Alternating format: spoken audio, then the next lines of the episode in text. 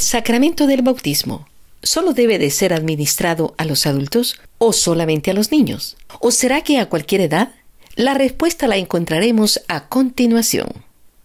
Porque el pasado es historia y el futuro es incierto, aprovechemos el presente y conversemos ahora del siguiente tema.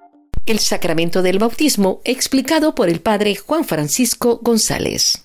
Bienvenidos a un nuevo episodio de Vivir el Presente con Mamá Hilda. Todo cristiano, para merecer esa categoría humana, necesita entrar por una puerta llamada bautismo. Así se le llamaba, puerta, al sacramento inicial de la vida cristiana. ¿Qué clase de bautismos existen? ¿Quiénes pueden ministrarlo? ¿Quiénes son sujetos del sacramento? ¿Y cuál es la materia y la forma? Son algunos de los elementos importantes que como bautizados necesitamos conocer. Es por eso que damos gracias a Dios por contar con la presencia de un sacerdote, con una verdadera vocación de servicio y con dedicación a la instrucción religiosa, especialmente a quienes con fe acudimos a la búsqueda de los sacramentos y a quienes por ignorancia o indiferencia no los conocemos o los desperdiciamos, desperdiciando a la vez la gracia de Dios. Démosle la bienvenida al Padre Juan Francisco González, cariñosamente conocido como Padre Panchito, que además de ser un extraordinario sacerdote, tiene conocimientos de psicología para entendernos mejor. Démosle la bienvenida al Padre Juan Francisco González. Hola, Padre Francisco, ¿cómo se encuentra? Gracias a Dios, bien y de buenas. Aquí a las órdenes para servir poniendo mi granito de arena. Qué lindo, y conocido como el Padre Panchito, ¿no? Sí. El viajero, el siempre comunicador, el siempre dispuesto. Bienvenido y muchas gracias por estar con nosotros. Adelante, Padre, con este tema que usted lo tiene muy bien preparado. Bueno, vamos a hablar del sacramento del bautismo. El bautismo es el sacramento porque el que nos injertamos a la vida cristiana y no necesariamente el bautismo como católicos. El bautismo de la iglesia y el bautismo de cualquier iglesia cristiana es el bautismo que nos lleva a la comunidad para formar parte del pueblo de Dios. Amén. El bautismo se llama también puerta, porque es la entrada al mundo de la gracia, al mundo de la apertura a todo lo que Dios tiene preparado para todos los que lo aman. Amén. Y bueno, con el bautismo nosotros empezamos a formar parte también de la iglesia y puede ser de la comunidad cristiana en la que se bautice. Lamentablemente el cristianismo está dividido en tres grandes ramas, ¿cómo no?, que son los católicos, protestantes y ortodoxos. Uh-huh. Y los protestantes ahora aquí en este país, en Estados Unidos, ya tienen más de 2,000 denominaciones. Dios mío. Pero al fin de cuentas cristianos. Pues cristianos bautistas, cristianos adventistas, nosotros cristianos católicos. Pero el bautismo es el sacramento que nos injerta a Cristo y nos hace miembros del pueblo de Dios. Así es. Y el bautismo, como todos los sacramentos, es instituido por Cristo y es un sacramento instituido por Él para darnos la vida de Dios, ayudarnos a vivirla. El bautismo, Cristo lo recibió de Juan el Bautista. Sí. El título de Juan Bautista es porque él bautizaba, pero Juan el Bautista bautizaba con un bautismo de arrepentimiento para todos los que reconocían sus errores y querían volver a Dios.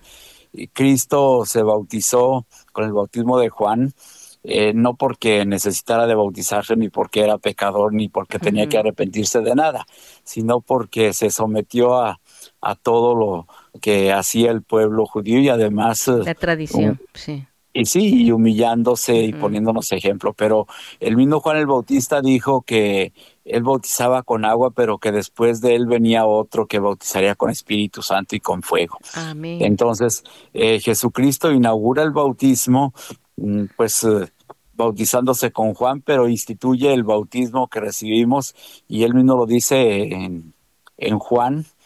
El Evangelio de San Juan, el capítulo 3, él mismo dice: vayan a todo el mundo, bauticen a toda criatura Uh-huh. En el nombre del Padre y del Hijo y del Espíritu Santo. Y enséñenlos a cumplir lo que yo les he mandado. Uh-huh. Esa es la institución. Aunque también en el Evangelio, este es el Evangelio de San Juan, pero Cristo dice en el Evangelio de San Marcos, 16, el que crea y se bautice se salvará. Y en el Evangelio de San Mateo es donde dice, vayan a todo el mundo y bauticen a toda criatura. En San Juan, capítulo 3, cuando habla con Nicodemo, le dice, te aseguro que si no naces de agua y de espíritu no vas a ver el reino de Dios. Uh-huh. Y nacer de agua y de espíritu es el bautismo. Es Juan 3. Y en Marcos 16, el que crea y se bautice. Y en Marcos 28, 19, bauticen a toda criatura y enséñenlos a cumplir lo que yo les he mandado. Ahora la pregunta sería, ¿se pueden bautizar niños o se deben bautizar niños, uh-huh, o solo adultos? Que son, uh-huh, temas, sí, que tienen a veces un poquito de controversia, sí, entre católicos y protestantes. Uh-huh. Las dos cosas, se deben bautizar niños y se deben bautizar adultos. Claro. Cuando se bautiza un adulto, hay que seguir lo que Cristo decía, Marcos 16, sí, el que crea y se bautice. Y lógico que tenía que ser así porque empezaba la iglesia después de la ascensión de Cristo y la venida del Espíritu Santo. Él les dijo a los apóstoles, no se alejen de Jerusalén hasta que reciban la fuerza venida de lo alto, el que les va a recordar todo lo que les he enseñado. Y con la fuerza del Espíritu Santo, los apóstoles salieron del cenáculo a evangelizar, y Pedro, movido por el Espíritu Santo, da todo ese primer sermón, sí, y dice a Jesús de Nazaret, al que ustedes crucificaron, Dios lo ha resucitado y lo ha hecho juez de vivos y muertos. Entonces a la gente le llegó tanto el mensaje que dijeron, ¿y qué tenemos que hacer?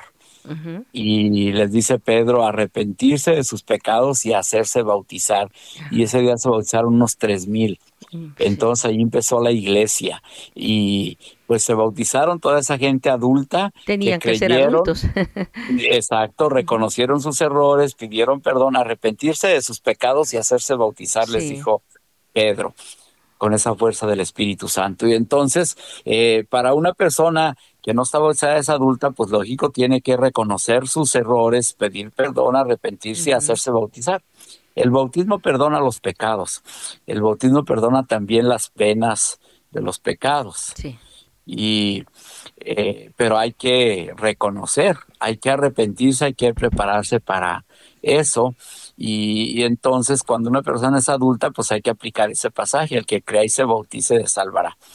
Después el Evangelio de San Mateo fue escrito mucho más tarde que el de Marcos, sí, y tiene como base a Marcos. Y entonces acá habla de que vayan a todo el mundo, bautizan a toda criatura en el nombre del Padre y del Hijo y del Espíritu Santo y enséñenlos. Uh-huh. O sea, acá es bautícenlos y enséñenlos lo que se les hace a los niños. Uh-huh. Y en el otro es primero enséñense, arrepiéntanse, prepárense y luego bautícense. Sí.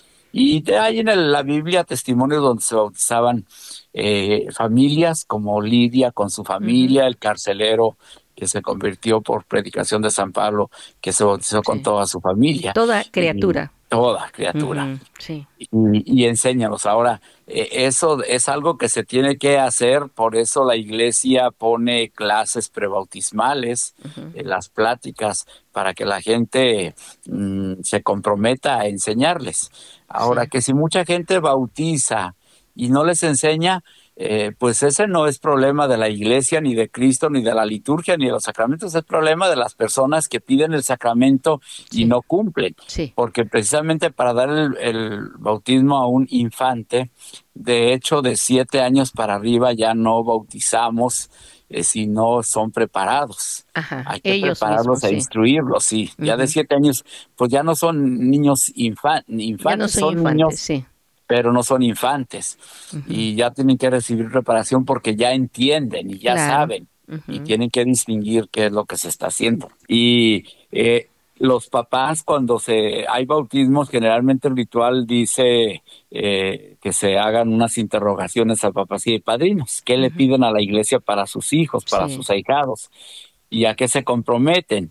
Y se comprometen a enseñarles, a educarlos en la fe, a enseñarles el amor de Dios, uh-huh, y a enseñarles también a vivir de fe. Sí. Y entonces, pues los papás y padrinos dicen que sí. Si lo dicen de dientes para afuera, pues ya no es problema de nosotros. Ajá. Pero la iglesia se basa en que pidieron el sacramento y se comprometieron a educarlos. Bajo la condición de educar, sí. Eso se les da el sacramento. Uh-huh. Uh-huh. Y entonces empieza a formar parte de la iglesia. Es por eso importante la elección de los padrinos. Muy importante, uh-huh, muy, muy importante, porque el padrino tiene que ser un segundo padre, los padrinos acompañantes, sí, en la vida cristiana, uh-huh, que en nuestra sociedad actual, y yo creo que también no tan actual, a veces el ser padrino se ha visto más bien como una dignidad, uh-huh, y un gusto, porque a veces...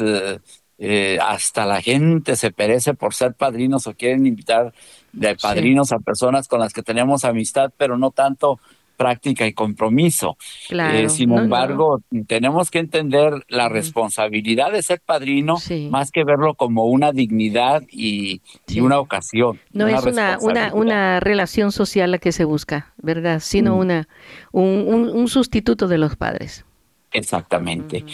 Y bueno, al comprometerse, pues la iglesia da los sacramentos, porque la iglesia no puede negar sacramentos cuando se piden con todo el derecho, claro, pero también se tienen que pedir con toda la responsabilidad. Uh-huh. Sí. De hecho, si papás y padrinos no son responsables con el niño, se puede negar el bautismo si no tiene una base en quién se va a apoyar para que esa fe crezca, uh-huh, y ese sacramento se desarrolle en quien lo recibe. El bautismo, además de que borra el pecado original, borra también los pecados personales en el caso de personas que tienen uso de conciencia y aún las penas de purgatorio, porque el bautismo deja completamente limpio. Uh-huh, santo. Aunque también se habla de diferentes clases de bautismo. Hay bautismo de agua y hay bautismo de sangre y hay bautismo de deseo, uh-huh, ¿verdad? Que del que más estamos hablando ahorita es el bautismo del agua. El bautismo de sangre es cuando alguien...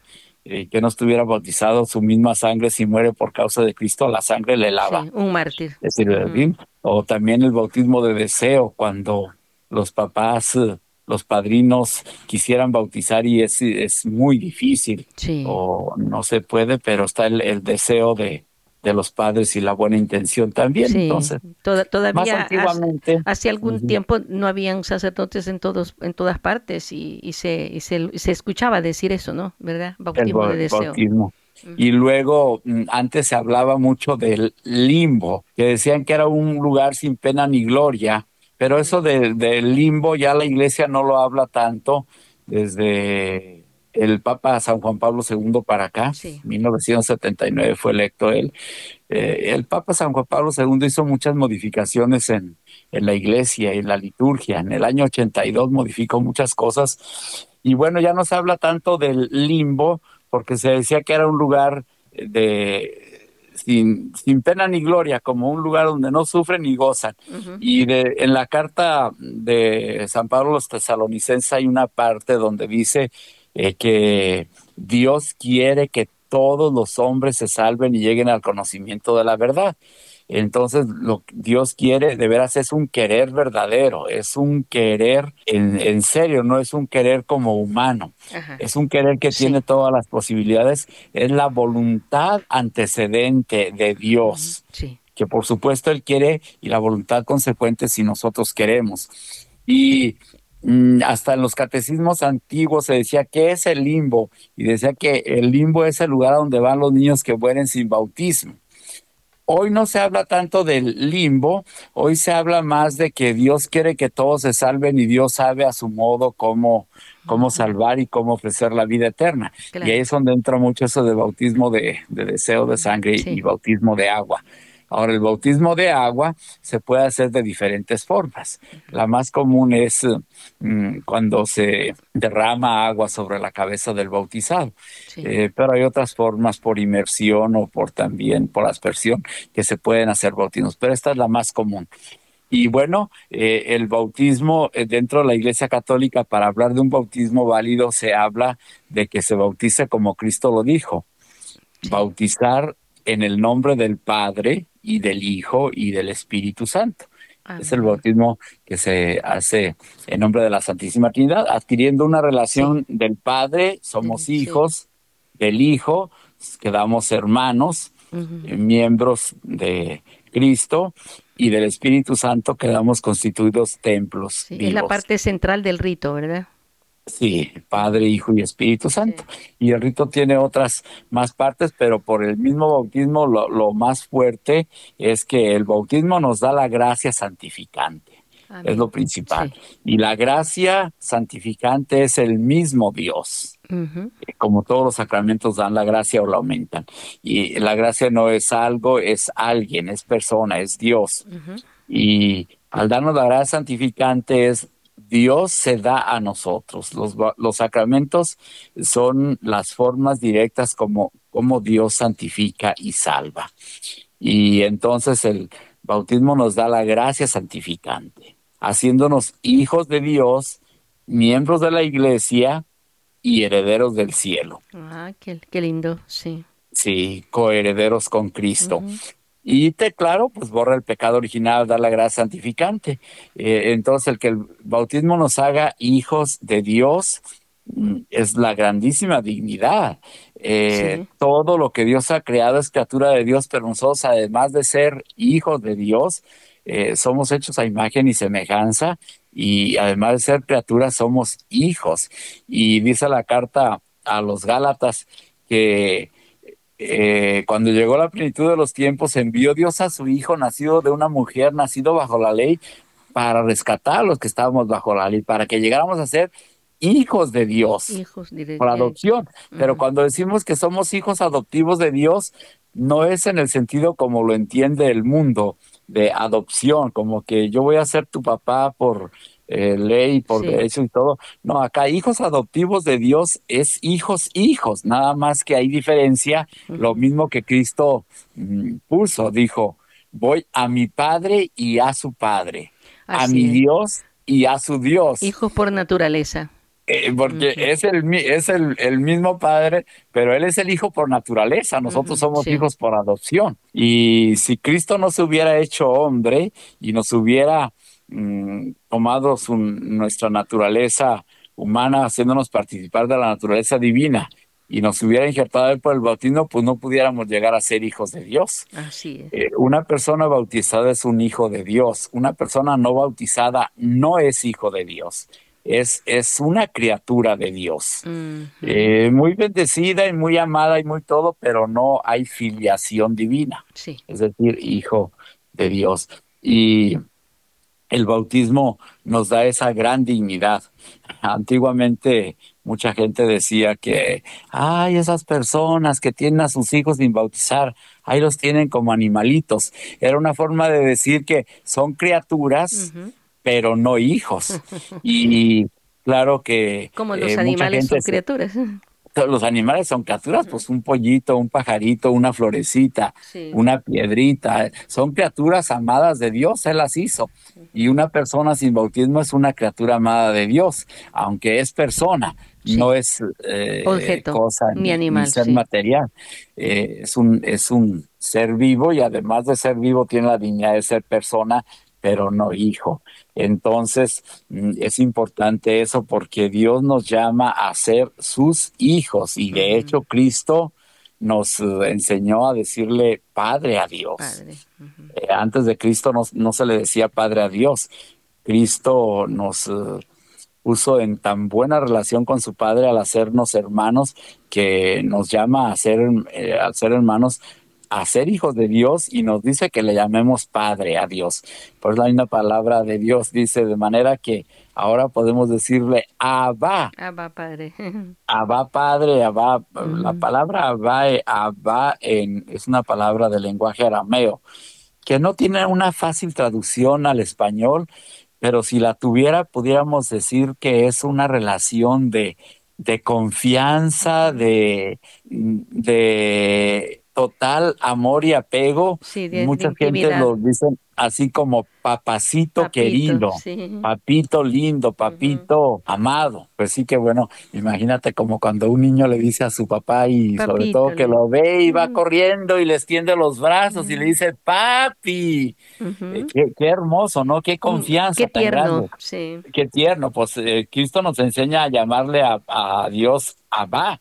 Abba Padre, papito querido, papito amado, y el bautismo nos da esa dignidad, pues, y al ser hijos, entonces también somos herederos de todo lo que Dios ha creado para los que lo aman. Otra dignidad que el bautismo nos da es eso, ser herederos de todo lo que Dios ha creado, coherederos junto con Cristo, porque todo fue creado por Cristo y Cristo es el recapitulador universal, o en quien el que hace cabeza de todo lo creado.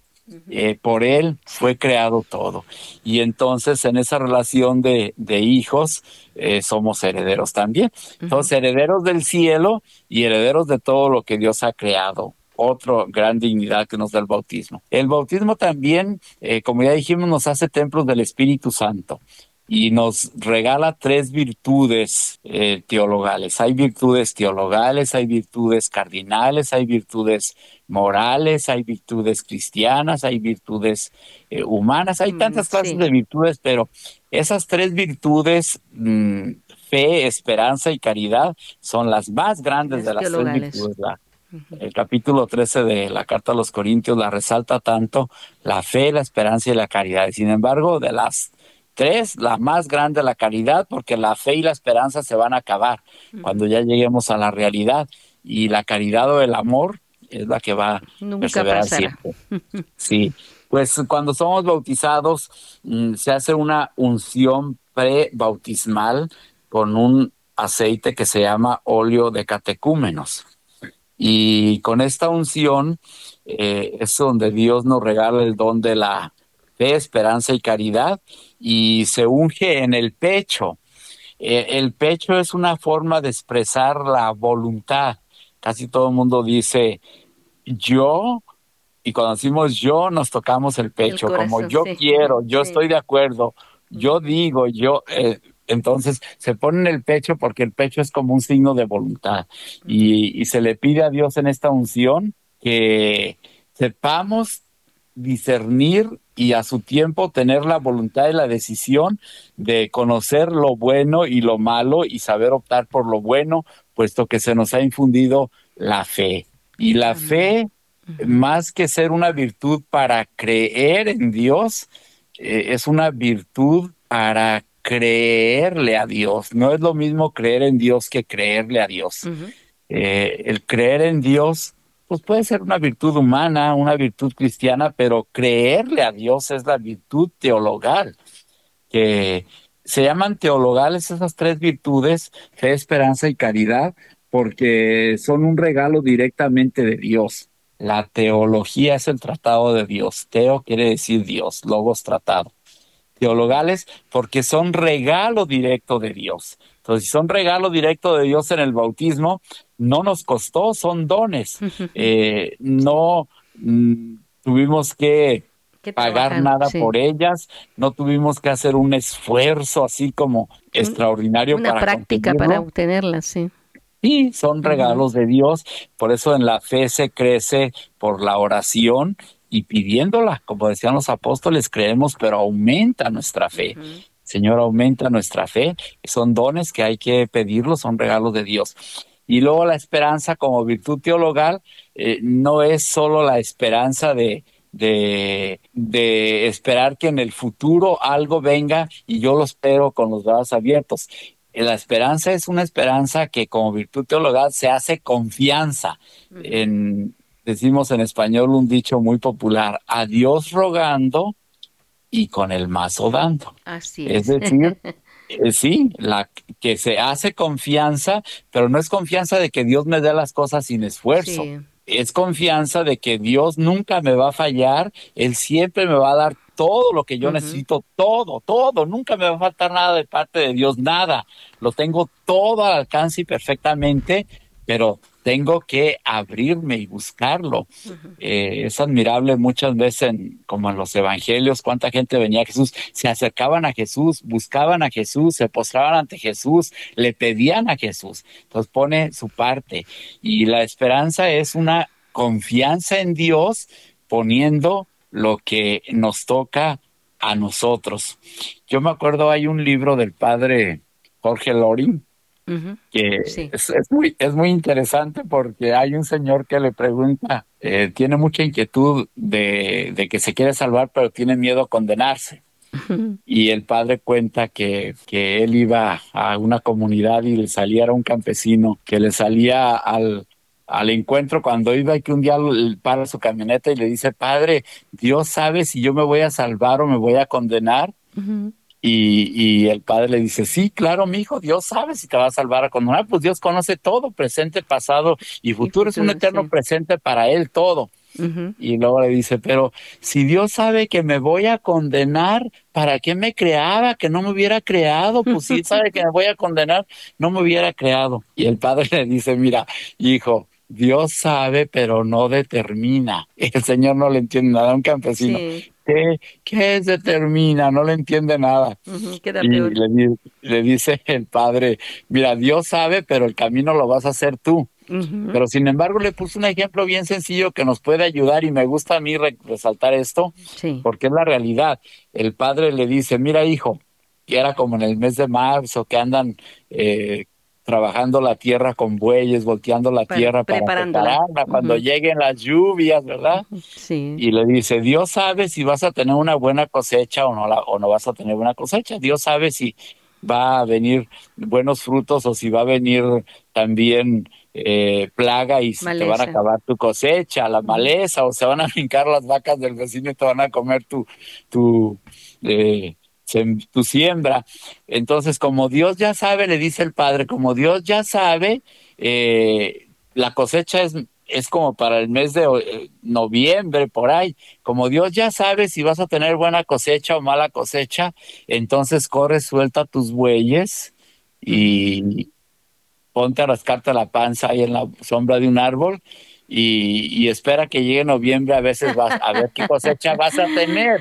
Pues acabo, Dios ya sabe. Y ya el señor, el campesino, entiende, dice: oh, pues sí sabe, pero yo tengo que de todas maneras voltear la tierra y trabajarla y sembrarla, pues ya venga. Exactamente, eso es. Dios sabe, pero no determina. Tú tienes que hacer tu responsabilidad, poner tu parte, lo tuyo. Entonces la esperanza como virtud teologal es eso. Dios sabe y Dios tiene todo lo que necesitamos, pero hay que poner la confianza de poner nosotros todo lo que está de nuestra parte, porque aunque Dios sabe, tenemos que poner lo nuestro. Cuando dice Jesús eso de que el que busca recibe, el que toca se le abre, y el que pide recibe, el que busca encuentra y al que toca se le abre. Pues sí, Dios ya sabe, y ¿qué hace falta que le estés pidiendo, que le estés tocando, que estés buscando? Sí, él ya sabe. Sí, lo sabe, pero nosotros tenemos que poner lo que está de nuestra parte. Entonces, la virtud teologal es confianza en Dios poniendo lo que me toca a mí. Exacto, el casi nada y el casi todo. Exactamente. Y luego la virtud teologal de la caridad o del amor es hechos, no solamente palabras. No es nomás decir: Dios mío, yo te amo y gracias por amarme. Es el amor, son hechos. San Juan lo dice muy claro, que el que dice que ama a Dios pero no ama a sus hermanos, no es cierto que ama. Porque cómo puede amar al que no ve si no está amando al que sí ve. Entonces son hechos y se hacen actos. El amor se prueba con hechos. Esas tres virtudes Dios las regala en el bautismo. También en el bautismo se nos unge con un aceite que se llama Santo Crisma. Crisma quiere decir Cristo. Crismar a alguien es como cristificarlo, poner a Cristo en esa persona. Después que se ha echado el agua y que ya se dio la dignidad de hijos, entonces inmediatamente se unge con el Santo Crisma y en la unción con el Santo Crisma es unas palabras que dicen: Dios Todopoderoso y Eterno, que te ha librado del pecado y te ha dado la nueva vida por el agua y el Espíritu Santo, que son los temas que Cristo dijo: si no naces de agua y de espíritu no vas a ver el reino de Dios. Te unja con el crisma de la salvación, para que incorporado a su pueblo seas para siempre miembro de Cristo profeta, miembro de Cristo sacerdote y miembro de Cristo rey. Wow, entonces el bautismo nos da el triple ministerio de Cristo. Cristo comparte su triple ministerio con nosotros. Él es el profeta de profetas, el sumo y eterno sacerdote, el rey de reyes. Y ese triple ministerio nos lo regala en el bautismo. Yo como bautizado y cada bautizado tiene que darnos cuenta de que somos profetas, sacerdotes y reyes. ¿Para qué? El ser sacerdotes bautismales es para poder, porque nos da la capacidad de poder sobrenaturalizar los actos. Eso de sobrenaturalizar los actos es el derecho a tener méritos y a poder entregarle a Dios lo que soy, sé, tengo, puedo, hago, vivo, sufro, gozo. Mi persona completa, entregarla a Dios como ofrenda. Hagan de sus vidas una ofrenda, hagan hostias vivas y entréguenlas a Dios. Eso es un culto agradable a Dios, nos dice el mismo Señor. Entonces, por el hecho de estar bautizados, podemos sobrenaturalizar los actos, ¿verdad? Eso de el famoso dicho del burrito, que un burrito, cuando dice la gente que esos que no están bautizados están como animalitos, es como ofensivo para la gente, pero es una forma de decir, por ejemplo, un burrito cargado de algo pesado y a lo mejor y obligado a caminar y a trabajar. El burrito no puede decir, pero ay, Dios mío, te ofrezco este cansancio y este sufrimiento en reparación de mis pecados, un día voy a gozar en el cielo de todo lo que estoy sufriendo en la tierra. Pues no, porque el burro no tiene capacidad de sobrenaturalizar los actos. Igual una persona que no está bautizada no tiene la capacidad de sobrenaturalizar los actos. Todo eso, si no estamos muy metidos, si no lo vemos en el mundo, como que nos vale vivir como sea, como nos da la gana, pero tenemos que ver la diferencia. Y el hecho de ser miembros de Cristo sacerdote, tenemos la capacidad de sobrenaturalizar los actos y entregarle todo a Dios como ofrenda, especialmente en la Eucaristía. Uno se hace como hostia viva y le entrega todo a Dios. Y es una forma de estar con Cristo. Y luego el bautismo nos hace profetas. Entonces, si yo he estado con Cristo, de veras he estado con Cristo, y es en serio que estoy con Cristo, en la oración, en la fe, en el amor, en el apego a Él, entonces necesariamente tengo que hablar de Cristo, porque soy profeta bautismal. Y la Biblia dice que una frase muy dura, a mí se me hace dura porque dice perros mudos, un perro que no sirve para ladrar, pues no sirvió para perro. No, sí, así es, ni siquiera ladra. Exacto, un cristiano que no habla de Cristo, que no proclama la buena nueva, que no hace ministerio profético, entonces pues no sirvió para cristiano. No, está desperdiciando el don. Exacto, y luego nos hace también miembros de Cristo Rey, y ser miembro de Cristo Rey, la realeza que tenemos por el bautismo, ser reyes. Soy profeta, sacerdote y rey. No es así como la dignidad del mundo, que entonces me tengan mis súbditos y mis servidores y todo a mi alcance, sino el mismo Cristo explicó en qué consistía ser rey. Le dijo Pilato, a ver, dínoslo claramente, nos tienes en suspenso, si eres rey o no eres rey. Y Jesús le dijo, tú lo has dicho, yo soy rey, y yo para eso he venido al mundo, para dar testimonio de la verdad. El que quiera ser grande, que se haga pequeño y servidor de los demás. Entonces, ser rey delante de Cristo, porque tenemos su ministerio regio, la realeza, es para ser servidores, a ejemplo de Él, que no vino a ser servido, sino a servir y a entregar su vida en rescate por las multitudes. Ese dicho famoso que dice que la persona que no vive para servir, no sirve para vivir. Y no es solamente que si quiero ser servidor, no debo porque estoy bautizado. Entonces el bautismo también me da ese triple ministerio. Sí. En el bautismo generalmente se viste de blanco para significar la vida de la gracia, que con la vestidura blanca reconocemos que hemos sido transformados en criaturas nuevas, y esa vestidura blanca sea para nosotros la nueva dignidad de cristianos, que se tiene que conservar limpia hasta la vida eterna. La lucha de todos los días por conservar limpia nuestra vida, que es el color de lo blanco, la vida nueva, porque el bautismo nos hace nuevas criaturas. También en el bautismo recibimos la luz de Cristo. Se enciende un cirio. El cirio pascual es un símbolo de Cristo resucitado, luz del mundo. Sí. Tiene las llagas de Cristo, tiene la cruz de Cristo y tiene la fecha, porque Cristo es dueño del tiempo y de la eternidad. Tiene esas letras de Alfa y Omega, que son la primera y última letra del abecedario griego. Como principio y fin. Principio y fin, que Dios es dueño desde el principio hasta el fin.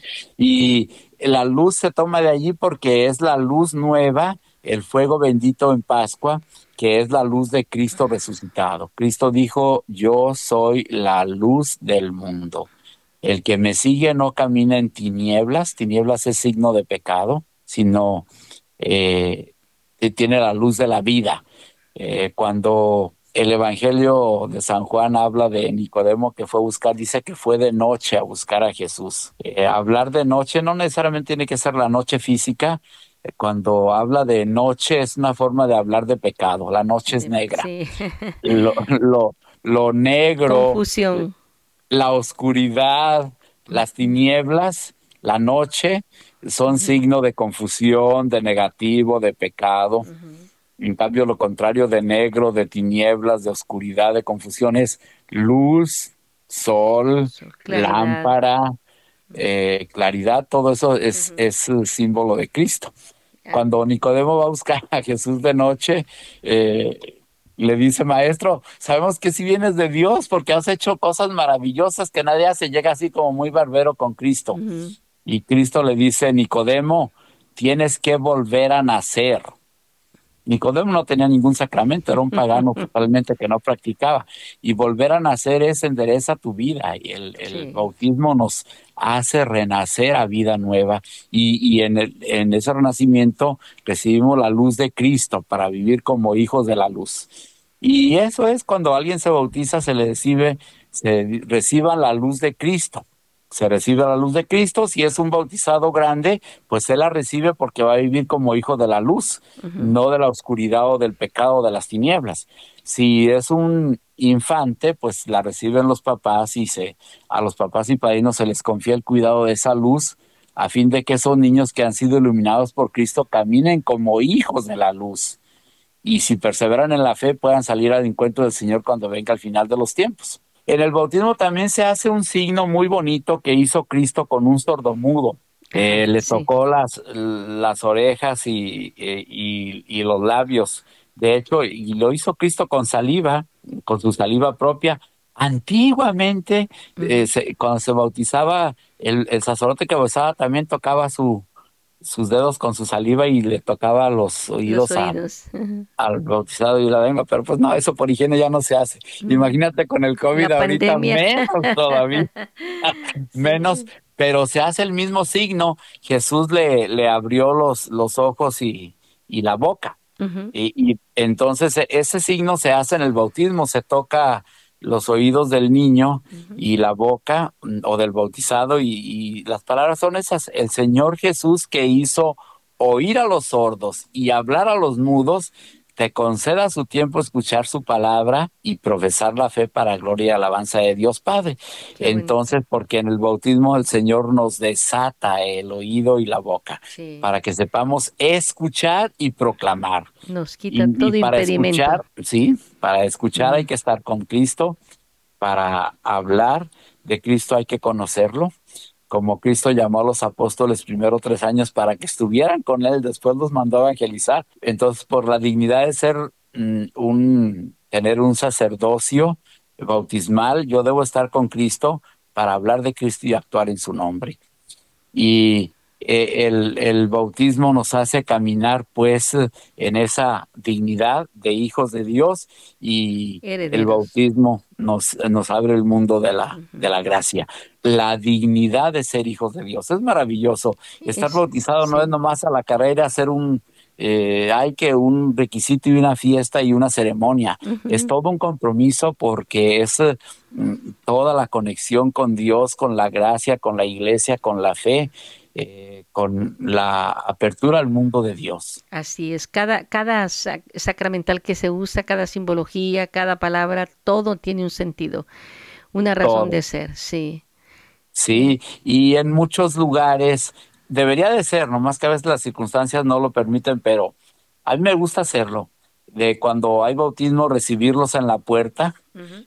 y en la puerta explicarles por qué se reciben en la puerta, porque en la puerta de la iglesia simboliza la bienvenida a la iglesia, familia de Dios en esta iglesia edificio. Uh-huh. Sí. Recibir en la puerta es a partir de ahora entran al mundo de Dios a pertenecer, a ser parte de la iglesia. Sí, buena idea. Y luego entrar cantando juntos como hermanos, miembros de una iglesia, uh-huh. porque ahí recibimos nuevos cristianos.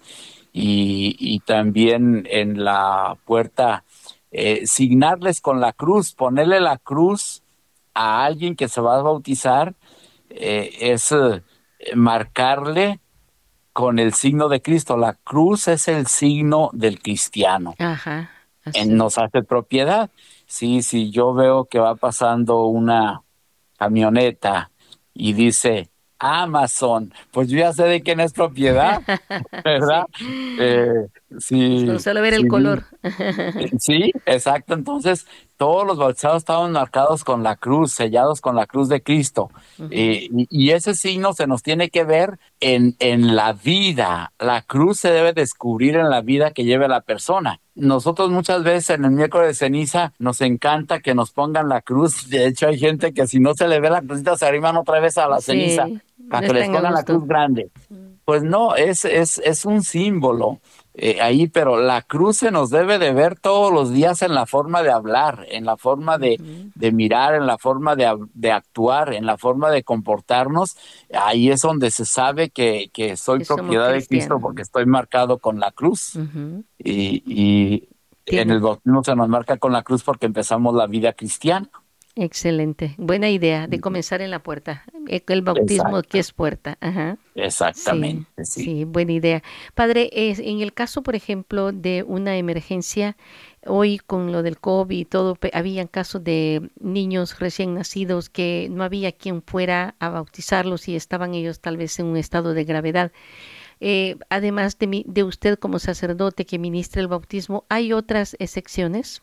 Sí, el ministro ordinario del bautismo, todos los sacramentos tienen 4 cosas. Ministro, sujeto, materia y forma. Uh-huh. Ministro es quien da el sacramento, sujeto es quien recibe el sacramento, materia es lo que se usa para el sacramento y forma son las palabras con que se da el sacramento. ¿Cómo no? Entonces, el ministro del bautismo, ministro ordinario, es el consagrado, el sacerdote, uh-huh. pero ya el diácono ya tiene el primer grado del sacerdocio. Sí, los sacerdotes o presbíteros tenemos el 2º grado y los obispos, el papa tiene el 3º grado. Uh-huh. Entonces, quien tenga el sacramento del orden, en 1º, 2º, 3º grado, diácono, presbítero o obispo, que se llaman diaconado, presbiterado y episcopado. Uh-huh. Somos los ministros ordinarios del sacramento, para darlo de la forma ordinaria. Pero ministro extraordinario del sacramento es cualquier persona que tenga uso de razón y quiera hacer lo que las veces de lo que hace la iglesia. Y entonces cualquier persona en peligro de muerte, en emergencia, puede y debe bautizar, las dos cosas. Así es. Y es nomás tomar agua, agua natural, uh-huh. y no le hace que no esté bendita, pues si no es bendita, pues con agua natural, y derramarla en la cabeza del que soy, y decirle, uh-huh. Yo te bautizo en el nombre del Padre y del Hijo y del Espíritu Santo. Es ministro extraordinario, y el yo te bautizo no es el yo persona, es el yo Jesucristo. Ajá. Ese yo te bautizo es yo Jesucristo. Sí. Entonces, ministro extraordinario es el que hace las veces de Cristo. ¿Cómo no? Ministro ordinario también las hace. Sí. Y a veces cuando hay casos extraordinarios como... Vamos a decir, este es un embarazo de uh-huh. semanas, todavía no tiene forma, pero ahí vamos a decir, todavía no tiene cuerpo, o dudamos si es ser humano o no ser humano, entonces se hace incondicional. Si eres ser humano y si vives, uh-huh. yo te bautizo en el nombre del Padre y del Hijo y del Espíritu Santo. Ahora, el bautismo no es para cadáveres, es para seres en vías de ir al cielo. Vida, sí. Entonces, cuando alguien decimos, pues ya nació muerto el niño o ya se murió, pues no sabemos si la muerte definitiva es la separación del alma y del cuerpo. Uh-huh. Es que se acabó totalmente la vida en el ser. El alma es la vida. Uh-huh. Y entonces, cuando se duda si vive o muere, se dice, si vives... Uh-huh. o si aún vives, yo te bautizo en el nombre del Padre y del Hijo y del Espíritu Santo. Así es. Y si es una persona adulta que dijéramos, pues sabe, ya está muriendo, ni sabemos si estaba bautizado o no estaba bautizado, y si querría o no querría, ahí la condición es si vives uh-huh. y si estás dispuesto, yo te bautizo en el nombre del Padre y del Hijo y del Espíritu Santo, poniendo el agua. Ajá, claro que cuando nosotros bautizamos ministros ordinarios, pues bendecimos agua y bendecimos todo lo demás. Claro. A mucha gente le gusta tener agua bendita en las casas y eso es bueno siempre para cualquier emergencia. Para cualquier emergencia. Padre, en el caso de un paciente, ya sea joven, niño, adulto, y que sobrevive después, en la emergencia se le dio un bautismo, ¿verdad? Pero muy sobrevive. Buena pregunta. Uh-huh. Sí, se bautiza, el sujeto es el que recibe el bautismo, el ministro el que lo da. Entonces, la forma es, yo te bautizo, si conocemos el nombre de la persona está bien, y si no, pues se puede decir el nombre, y yo te bautizo en el nombre del Padre, del Hijo y del Espíritu Santo. Mucha gente decía antes que si no sabes si es niño o niña, pues dígales José María, o yo te bautizo en el José o María. Pero pues el hecho es hacer el sacramento, cualquier nombre. Si la persona, el bautizado sobrevive, hay obligación de ir a la iglesia y decir que se le puso el agua en emergencia y decir qué forma se usó para que el sacerdote sepa si va a repetir las palabras o ya, si se hizo bien hecho, ya nomás se completa el rito. Sí. Los santos óleos se registra y se completa todo el rito del bautismo y se registra y se hace certificado. Uh-huh, sí. Y la materia del bautismo siempre va a ser el agua natural. El agua natural, sí. Uh-huh. Perfecto. Bueno, pues ha sido algo realmente muy interesante. Padre, si usted es tan amable, me encantaría concluir esta jornada de esta enseñanza, esta catequesis, con una oración y su bendición. Claro que sí. Agradezcamos a Dios por la inversión de este tiempo presente y por los frutos que de Él vamos a obtener. Dios Todopoderoso y Eterno, que nos has llamado a ser tus hijos y desde el bautismo nos has dado la dignidad de serlo y de hacernos templos del Espíritu Santo, moradas donde tú habitas, moradas que tenemos que respetar nuestro cuerpo porque es tu casa y no dañarlo de ninguna manera, ni con el pecado ni daños a la misma vida. Te pedimos que nos concedas tu bendición para que, reconociéndonos con esa dignidad y grandeza de hijos de Dios, siempre respetemos nuestras vidas y las usemos siempre para tu santo servicio, para tu gloria, para nuestra santificación. Gracias por el don del bautismo, gracias por nuestros padres y padrinos que nos arrimaron a recibirlo y gracias por darnos esa oportunidad de pertenecer a tu pueblo santo, de ser miembros de Cristo y ser herederos también de la vida eterna y de la vida, de todo lo que has creado para los que lo aman. Te aman. Te amamos, te bendecimos y nos disponemos a recibir tu bendición. En el nombre del Padre, y del Hijo, y del Espíritu Santo. Amén. Amén. Conociendo y aprendiendo más de nuestros invitados. Al Padre Juan Francisco González es fácil encontrarlo, porque él es muy conocido por su participación en el apostolado El Sembrador y por su ministerio en diferentes parroquias muy conocidas, una de ellas la parroquia de Nuestra Señora de Los Ángeles en la Placita Olvera y actualmente en la parroquia San José de Pomona, California. Pero además, por sus frecuentes participaciones en peregrinaciones a Tierra Santa.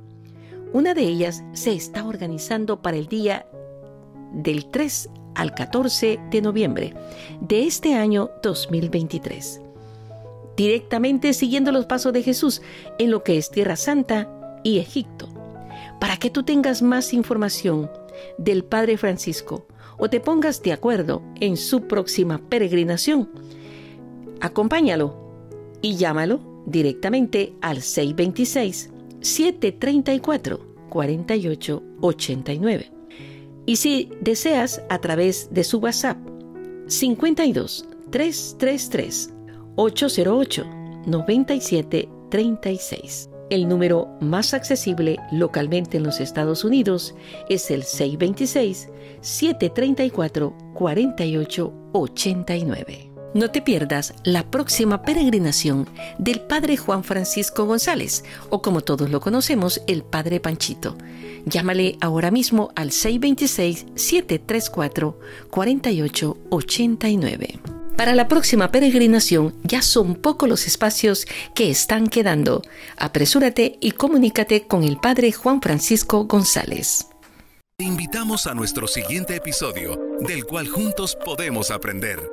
Preguntas, comentarios o sugerencias al correo vivirelpresente@mamahilda.com.